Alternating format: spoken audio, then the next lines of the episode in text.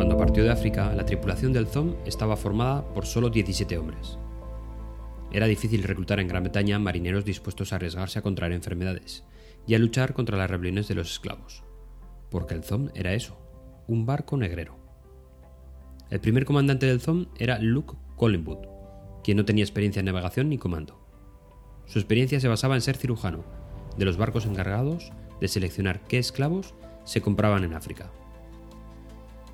El ZOM se pagó en títulos de crédito. El barco no fue asegurado hasta después de haber empezado el viaje.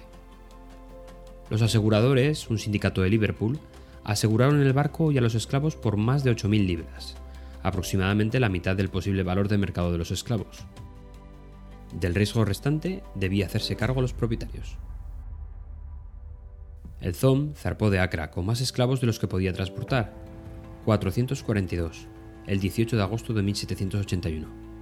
La carga normal de este tipo de barcos era de menos de dos esclavos por tonelada de la capacidad del barco, y en el ZOM el ratio era de 4 esclavos por tonelada, más del doble. El hacinamiento, la desnutrición y varios accidentes y enfermedades ya habían matado a varios marineros y aproximadamente a 62 africanos esclavizados por no contar con los errores de navegación. Descubrieron que solo quedaba agua potable en el barco para cuatro días más cuando Jamaica aún estaba a 10 o 13 días de distancia. Si los esclavos morían en la costa, los dueños del barco de Liverpool no recibirían compensaciones del seguro. De manera similar, si los esclavos morían de muerte natural, tampoco podrían cobrarlo.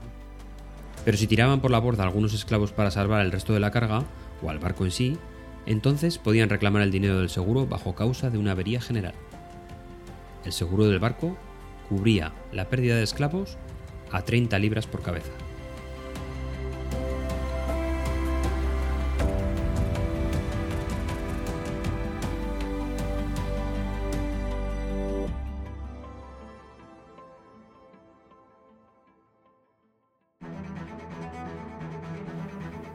En el capítulo 21 de este podcast hablamos de las presentaciones post-morte.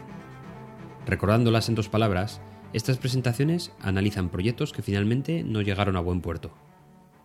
En estas presentaciones se hace un resumen del mismo, pero sobre todo se muestran las causas por las cuales el proyecto acabó mal, para nuestros intereses, por supuesto. Al mismo tiempo se resumen las lecciones aprendidas y se establece un plan de acción para que no se vuelvan a repetir los errores en los próximos proyectos. Estas semanas atrás tuve la oportunidad de realizar una de estas presentaciones.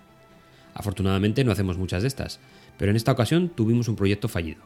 La presentación fue distribuida antes de una exposición oficial, para obtener una revisión general de todos los actores del proyecto. Todo el mundo dio su aprobación, sin sugerir ni el cambio de una coma. Bueno, todos no. Hubo una persona que hizo una remarca ahí que merece la pena reflexionar con vosotros con un poco más de profundidad.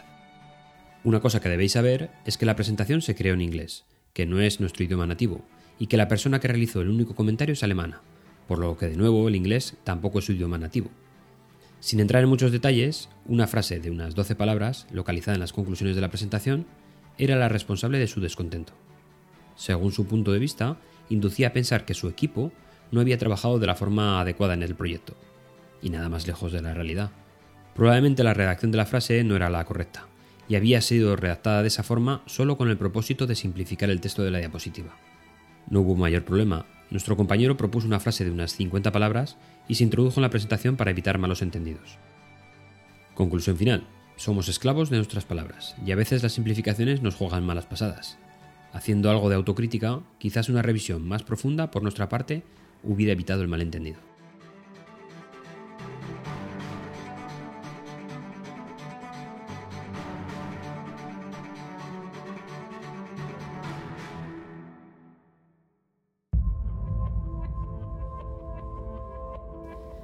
El 29 de noviembre la tripulación comenzó a considerar la propuesta de tirar a algunos esclavos por la borda. No había estado de acuerdo con el plan, pero pronto todos lo aceptaron de manera unánime. 54 mujeres y niños fueron arrojados al mar por las ventanas de los camarotes. 42 esclavos varones fueron arrojados por la borda en los días siguientes. Para poner en evidencia la falta de humanidad de los esclavistas, otros 10 se arrojaron por sí mismos al mar. Un esclavo, después de oír los alaridos de las víctimas que eran arrojadas al agua, pidió que se les negara comida y agua a los esclavos restantes, en vez de arrojarlos al mar. La tripulación ignoró esta solicitud. Cuando las noticias del viaje del Zom llegaron a Inglaterra, los propietarios del barco intentaron pedir una compensación por parte de sus aseguradores por la pérdida de los esclavos. Sin embargo, el seguro se negó a pagar y el sindicato de Liverpool los llevó a juicio. El cuaderno de bitácora del ZOM desapareció antes de que comenzaran las audiencias. Los aseguradores del barco declararon que la bitácora había sido destruida deliberadamente. Las notas del juicio aclararon que los esclavos habían sido asesinados porque no había suficiente agua en el barco para mantenerlos vivos a todos durante el resto del viaje. Posteriormente se cuestionó esta afirmación, ya que el barco tenía 1.900 litros de agua cuando llegó a Jamaica el 22 de diciembre. El primer oficial dijo en una declaración jurada que el 1 de diciembre, cuando mataron a 42 esclavos, llovió torrencialmente durante más de un día, permitiendo que se llenaran 6 cascos de agua suficiente para 11 días más.